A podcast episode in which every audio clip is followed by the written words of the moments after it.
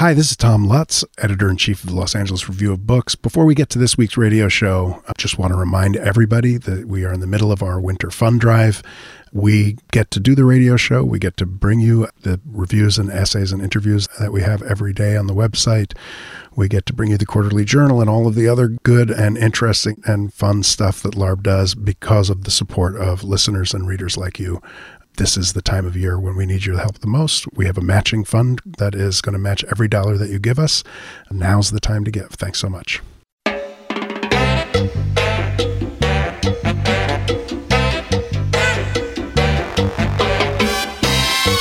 Welcome to the LARB Radio Hour, brought to you by reader supported LA Review of Books. I'm your host, Eric Newman, the gender and sexuality editor of LARB, and I'm joined in the studio today by my co host, Medaya Ocher, the managing editor. Hi, Medaya. Hi, Eric. Today, we've got an exciting conversation with Russian American journalist Masha Gessen about her new book, The Future is History How Totalitarianism Reclaimed Russia. I found this fascinating to read just from like a historical perspective. It's a period that I know virtually nothing about that transition from Soviet era into kind of Putin's Russia. And I just loved hearing all of the stories. And then it occurred to me something that, even though I've known you for a long time, that we don't talk about that much is that you're actually similar to that generation, right? I am, yeah. So the way that Masha Gessen structures her book is that she speaks with seven young men and women who mm-hmm. were born before the collapse of the Soviet Union and sort of grew up into the collapse in the 90s and at this point in the more near past mm-hmm. have been figuring out the political world of Putin's Russia ever since. And yeah, one of the really fascinating things about it was that I started reading it and I was like, oh, well, that's me essentially. but, you know, we left. So when did you guys leave? So I was born in Georgia, in Tbilisi, and 86. I feel like I'm revealing too much information here, but that's fine. Does a lady tell her age? Sure. it's a new era. Anyway, and we moved to Moscow after the fall of the Union because there was a, essentially a civil war in Georgia, and then lived in Moscow for a few years and moved to New York in 94. So I am around the generation that Masha Gessen begins with and, and sort of focalizes the broader history of the fall of the Soviet Union and the rise of Putin. So obviously you were a child during this time, but like how did you both experience that era? Again, I'm not asking you to give your whole biography here, but it's interesting to me because like how did you experience that era and then what was it like reading about people that were kind of an approximate age and political relationship to yourself? Right. Well, in a way it was almost reading an alternative past mm. for myself. Okay. In some ways, just because we didn't stay. Oh, like what would have happened if I had stayed there? Right. Yeah. And so, so that was really sort of bizarre to put myself in a position of the generation that left and the generation that stayed, and the very divergent kind of paths that we took and in many ways, I think, God, that we didn't stay because of it's a mess over there, obviously. And what was it like? It was terrible. Yeah. It was absolutely terrible. And it's interesting to focalize that conversation through a younger generation just because, and I think Masha Gessen gets this through the book in that the chaos was palpable even to a child. Right. So, you've described that to me about being on the streets of Moscow and just it felt chaotic in the street. Yeah. And it felt like the adults didn't quite know what was happening. So that comes through even if you don't quite understand what is happening or why. Right. And it was interesting to note how the central characters appeared to the people in the book. I do remember at a certain point, I was Gorbachev on the TV, Yeltsin on the TV, Bill Clinton on the TV was a big deal. Yeah. Um, and then the rest of the time I spent watching a telenovela called Santa Barbara, which was much more relaxing. But so it's interesting the way that a child experiences that kind of mm. major shift in history and in political history because it's scattered, it's fragmented, but you get the gist, I think. Yeah. At least in terms of understanding that nothing is quite the same as it was before right. and that there are certain people who are guiding this change and you know you can recognize them, but you don't quite understand who they are or what they do. And so it was really interesting reading the book, and it also made me sort of go back to my parents and ask, right, what school did they send me to in Moscow? How did they decide which school I went to? And how they eventually made the decision to leave. So it was fascinating. Well, let's get to that interview because I have to say, I adore and immensely respect Masha Gessen. I mean, to me, she's one of those epitomes of like fearlessness and a real search for the truth of what has happened. She's obviously speaking about the Russian context, but you feel that she would take that kind of care and consideration to almost anything that walks inside of her like laser focused yes. gaze. So let's get to it. Let's.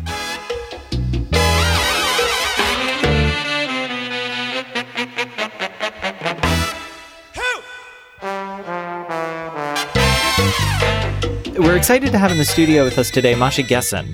Gessen is a Russian and American journalist, well known for her insightful reporting on LGBT struggles and politics worldwide, as well as for her outspoken criticism of Vladimir Putin and Donald Trump.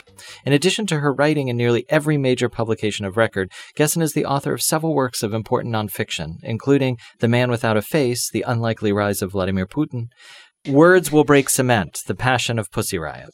Her most recent book, The Future is History How Totalitarianism Reclaimed Russia, was published in October by Riverhead Books and is a finalist for the National Book Award. Welcome to the show, Masha. Thank you. Great to be here. So, if we can just kind of open up, can you explain why you chose? I think there's seven narratives that structure this book. Why did you choose those particular narratives, and what were you trying to do in terms of telling a different story about this history? Right. So there's seven people in the book, and they actually fall into two categories.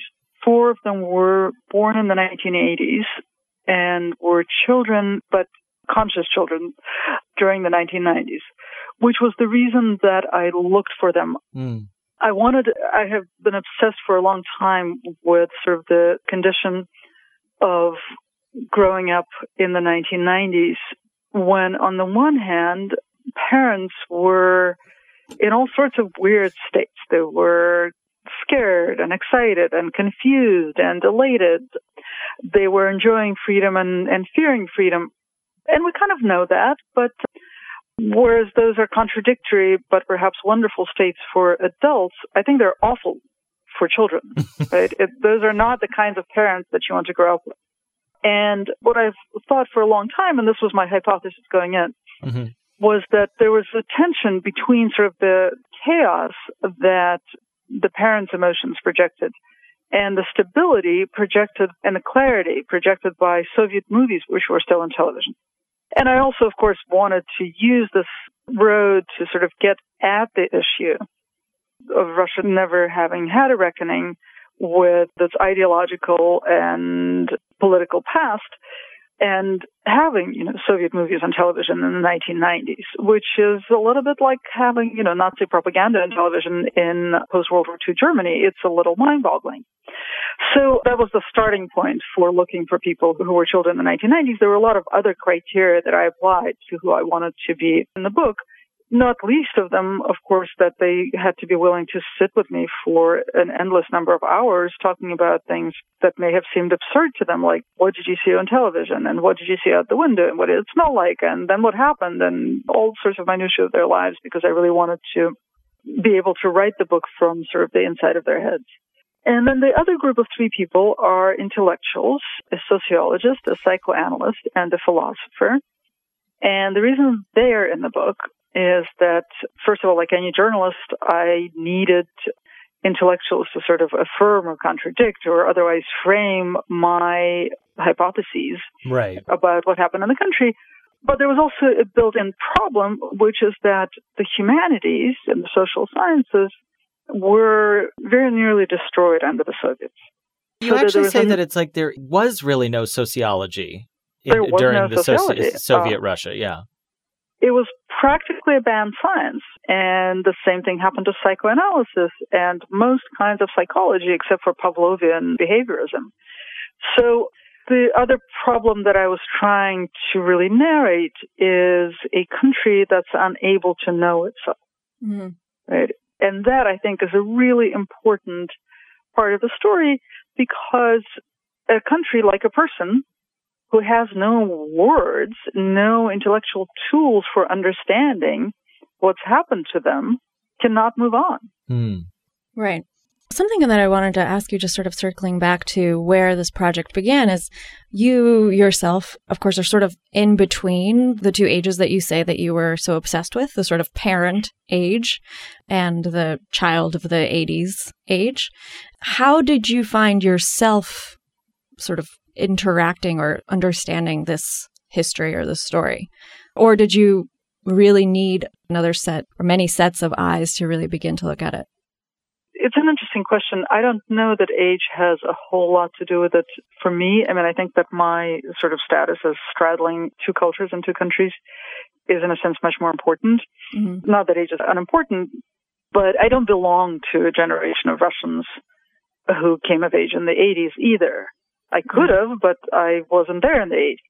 I came to the United States in 1981 when I was 14 oh, I and was educated here. So for me, I think what I really have always tried to use in my writing is the benefit that I get from being both an insider and, a, and an outsider. People talk to me as though I were Russian most of the time because my Russian is native and we have a lot of the same sort of cultural and literary points of reference that are so important to having a comfortable conversation. But at the same time, I always have almost like a second pair of eyes in my head because unlike a lot of my contemporaries, I did have access to the humanities in the American education system. I did obsess with critical theory when I was in my late teens and early 20s, which is something that my peers didn't have the benefit of. Right. One of the other things that I was thinking, Masha, as I was reading it, is that so many of the, I mean, they're real people, but I guess I think of them as characters because they also represent kind of larger trajectories of life during this period that you're studying. But that many of them don't realize the kind of historical gravity or significance of events as they're living through them. Usually because, like all of us, they're kind of tied up in their day to day minutia, you know, like their love going affairs, like going to school, you know, all those kind of things. I'm wondering if, in some ways, like we're perennially at risk of this kind of blindness in the present and wondering if you have any sense of like what moments we should be noticing or like kind of how to maintain a presence or a hold on what's happening in the present so that we don't have to merely be reactive. Because in many ways in the cases that you lay out it's too late by the time that you realize the change that has already that the country has already undergone.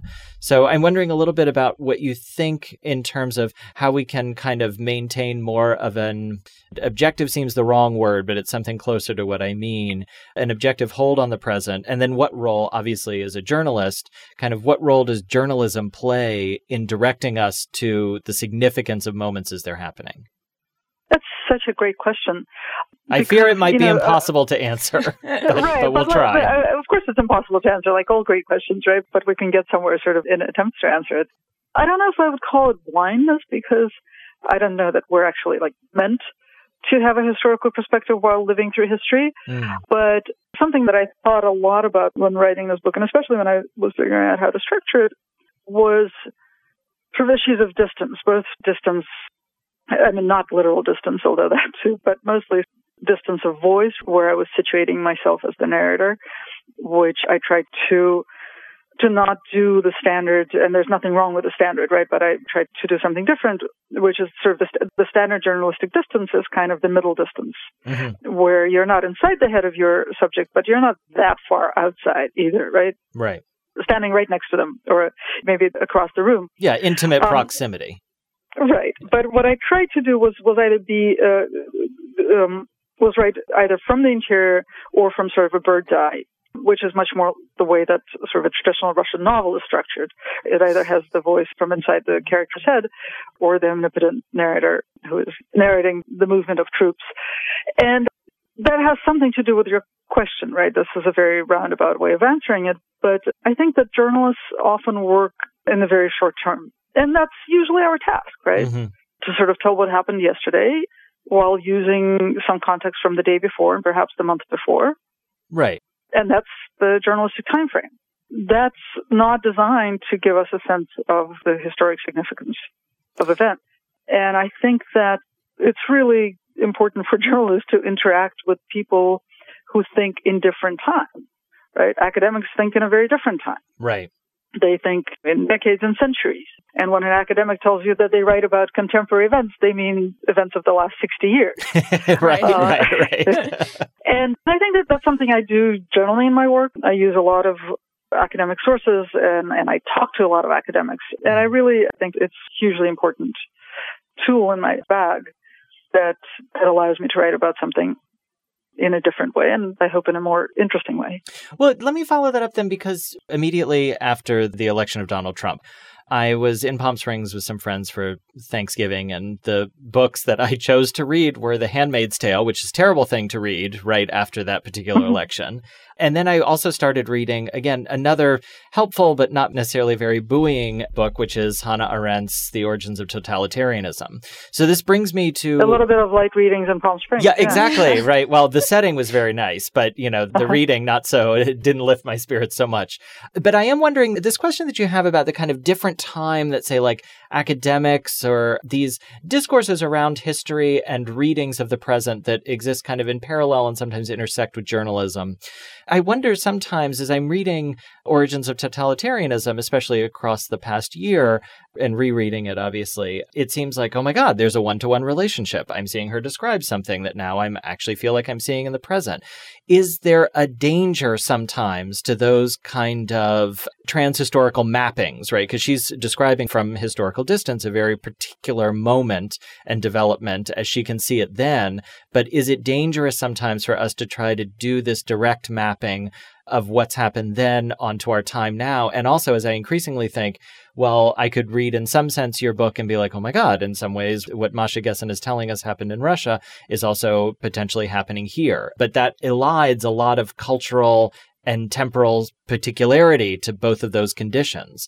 So, what do you think the value of that kind of more transhistorical or different, to use your words, a kind of different approach to time might be?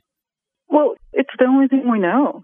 Mm. All we know is it's what's happened before. The only thing that can possibly make us fare better than our grandparents is the awareness of what happened to our grandparents right? Right. Um, which doesn't mean that any time period maps onto any other, nor does it mean that there's a direct comparison possible. Well, actually, comparison is always possible, right? But that there's but the a, direct um, comparison. That's yeah, is what I mean. Sometimes right. can make us misrecognize maybe things or not think fluidly right. enough. Yeah, I mean, it's not possible across countries and across cultures either. Sort of unquestioned comparison is not, uh, unchallenged comparison is not possible. Mm. But that's all we have right? That's all we have to make us smarter. And so I think of it as giving us optics. I mean, I think that what's made me a useful journalist over the last year is just this weird pair of binoculars that I have that I brought with me from Russia. And it's not because I'm more brilliant than anybody else. It's just that I have this weird experience of having covered Vladimir Putin for nearly 20 years. Can you just I'm explain sure, what those binoculars are? Like, how would you account for what your particular vision is? Like, what you're able to see, what lenses you can bring to this work? So I think that, first of all, to be very clear, I see things that are there, right? Oh, yeah, and no, it's not fabulation. What makes, yeah. Right. What makes this kind of writing useful, and I'm not the only person doing it people like Timothy Snyder who have studied 20th century history, people like Ruth Ben Ghiat who studied Italian fascism, people like Alexander Stille who has written about Berlusconi, right?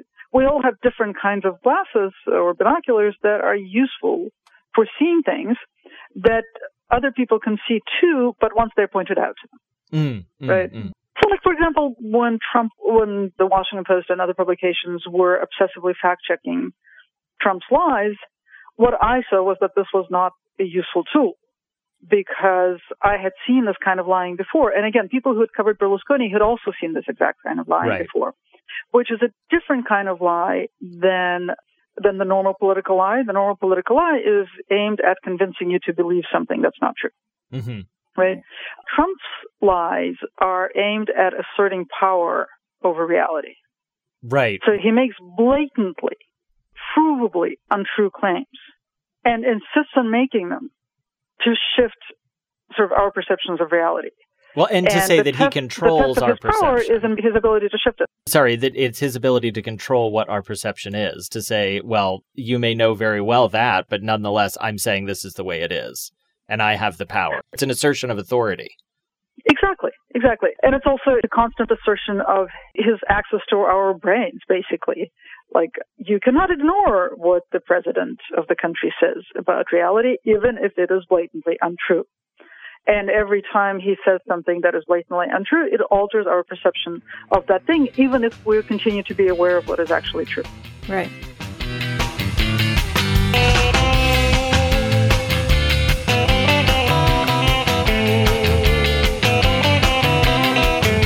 You're listening to LARB Radio Hour, recorded at KPFK Studios in North Hollywood. We've been speaking with Masha Gessen, author of The Future is History How Totalitarianism Reclaimed Russia. We'll return to that conversation in just a moment, but first, we have this week's book recommendation.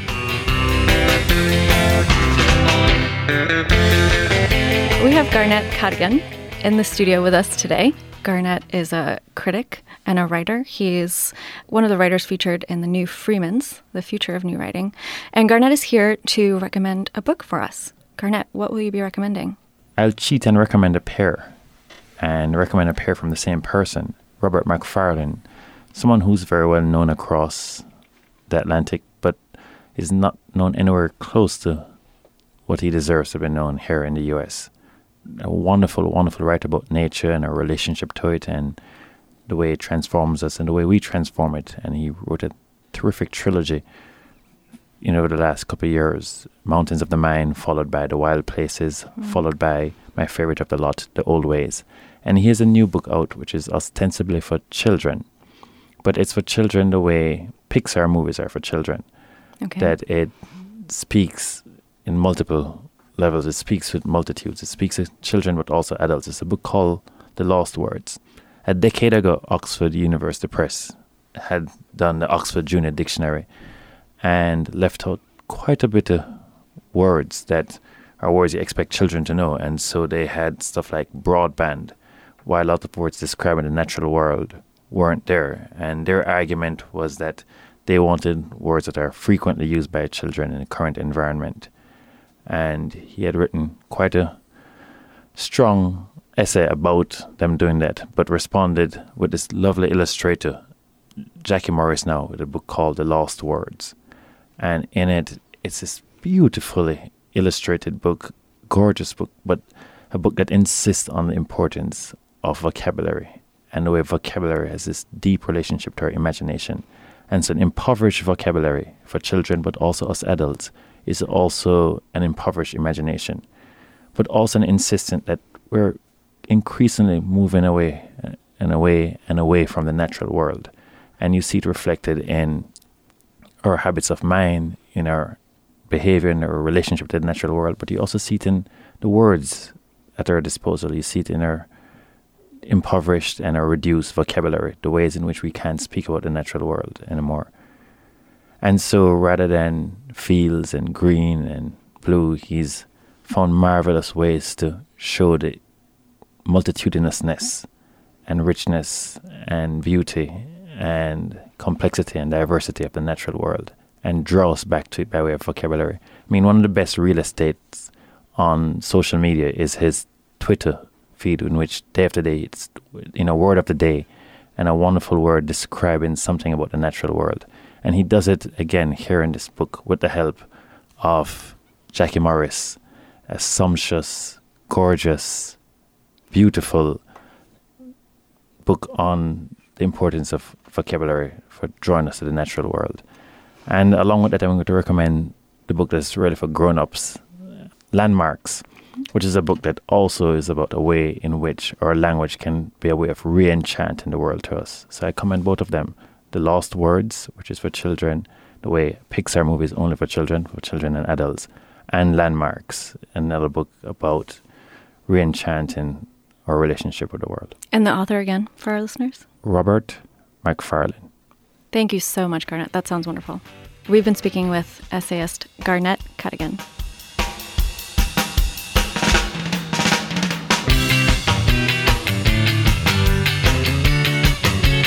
You are listening to the LARB Radio Hour, We now return to our conversation with Masha Gessen, author of The Future is History How Totalitarianism Reclaimed Russia.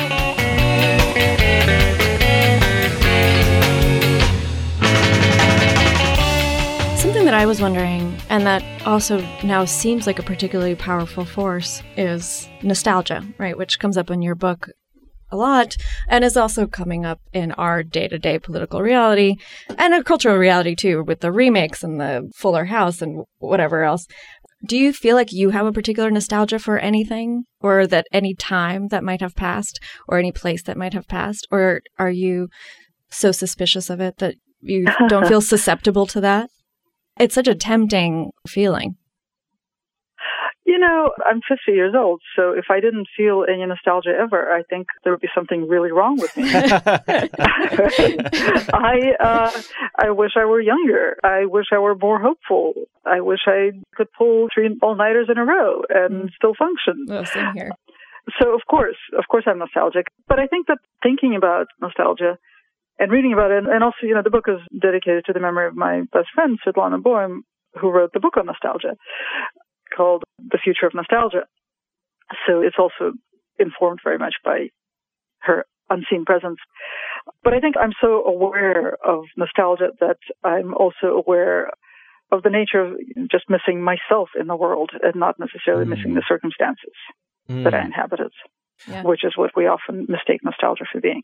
I was very fascinated by the kind of writing that you did about Yuri Levada, in mm-hmm. particular his very pioneering, the first of its kind, literally pioneering, sociological study of what's been called Homo Sovieticus, basically what the socialist Russia population was like. And the three kind of takeaways that he seems to have is that they were fearful, isolated, and also authority loving, right? There seems to be this sense that that kind of ebbed during the 1990s with the move out of the Soviet period. And then in your account, post 90s, that kind of reemerges again. So one of my questions here is what is that persona? Is it historically specific? Is it historically specific to just conjunctions of particular events and epochs? Or is it just something that develops in isolation? And then kind of how can we contest that sort of impulse, which also seems to me deeply human, especially being afraid and feeling isolated. Because in, in the US, I see this very strange kind of, for as much as the right loves the idea and loves to talk constantly about love of freedom, they also seem to be embracing the very dictatorial and authoritarian tendencies of Trump. And there seems to be, in a certain part of the population, a longing for what we usually talk about when we talk about Putin, this kind of strong man that will just say everything's going to be fine, and I just will then abdicate all authority to a leader who will give me the belief that everything will just be fine. So there are different ways of thinking about it, and I don't think that any particular way is necessarily right, but I find them all useful. Okay. So Levada was concerned with what he hypothesized was the specific cultural institution of the Homo Sovieticus, right, the Soviet man. Mm-hmm. And sometimes the term Homo Sovieticus is bandied about in, in really sort of disgusting and basically racist ways. Right. He was referring to something that he defined, right? I mean, first of all, the Bolshevik Revolution had as its project the creation of new man. And it's reasonable to assume that some sort of new man emerged from a society that was unlike any society mm. that the world had seen before. Mm-hmm. And to make it even simpler, we all develop certain skills for living in or surviving in particular kinds of circumstances, particular kinds of societies. So he hypothesized what amounts to a set of behaviors and coping skills, right? Survival skills in the Soviet person. He also hypothesized that the skill set, this cultural institution of the Homo Sovieticus, would die off once it was no longer needed. Mm, okay. So his hypothesis was that in the late 1980s, when they went out to study the Soviet Union, essentially for the first time sociologically, that they would discover that Homo Sovieticus existed, but that it was generationally bound. Because by that point, a whole generation had passed since Stalin's terror ended. And so people didn't need the skills for surviving state terror. A simple way to put it is that Levada was very sociologically smart and very psychologically not.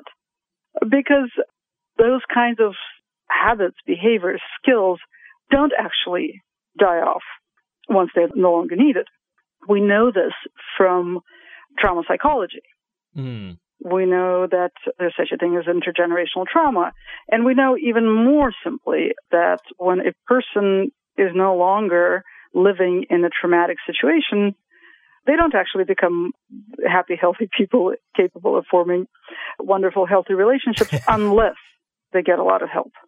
Right. Unless there's an intervention and treatment, all sorts of things. So Levada's study showed in 1989 that Homo sovieticus existed. And they thought that it also showed that Homo sovieticus was generationally bound. But when they went back to redo the surveys in 94 and 99, and then every five years after that, they discovered that the generational hypothesis didn't hold up. And that in fact, in the 2000s, after Putin came to power, the cultural institutions of Soviet society were reactivated. So that answers the specific part of your question that has to do with Levada. As for sort of authority loving, fearful personality, certainly Levada didn't discover that. And we have the work of wonderful exiles from Nazi Germany who wrote about their authoritarian personality. Mm. And Theodor Adorno argued that the authoritarian personality was actually a fixture of industrialized society and a fixture of capitalism, and that in the United States, the authoritarian personality was very much present in a large part of the population. And actually, I'm surprised that more people these days aren't reading Erich Fromm and Escape mm. from Freedom, which is a much shorter, much more readable book than The Origins of Totalitarianism. Yeah. and it's an absolutely brilliant book. Basically, and Fromm has come back into vogue among social psychologists for a different reason because he wrote about malignant narcissism, which is a concept relevant to our times. But uh, yes. uh, but Fromm also wrote about reactions to freedom. And he had this very useful framework that there are two kinds of freedom. There's freedom from which we all want, right? We want the freedom from being told what to do by our parents or our schools or any authority figures. But there's also freedom too, which is the freedom to invent oneself. And that freedom comes with uncertainty, with a lack of vision of one's future. And that freedom sort of descends on people during particular historical times. For example, at the end of uh, feudal societies, when people were no longer born into a trade and uh, onto a street where they were going to spend the rest of their lives, that the burden of freedom too could become too much. And it necessitated an escape from freedom. And so Fromm theorized, writing in the late 1930s, he theorized that Europe was living through a time like that, which is why authoritarian leaders were emerging all over the Western world. And I think that we are living through a time like that now. Mm. For all sorts of reasons that we know, right? But there's certainly a lot of people who are feeling the unbearable burden of freedom too. Yeah. I think that's a great place to end. The unbearable burden of freedom is seems Yeah. appropriate. Well, we never said that Masha Gessen was going to come here providing Uh, wild light, hope. lighthearted, yes, lighthearted advice. Thank you so All right, so much you. for talking to us. All right. Thank you very much. Thank you. Bye. Bye bye. We've been speaking with Masha Gessen, author of The Future is History How Totalitarianism Reclaimed Russia.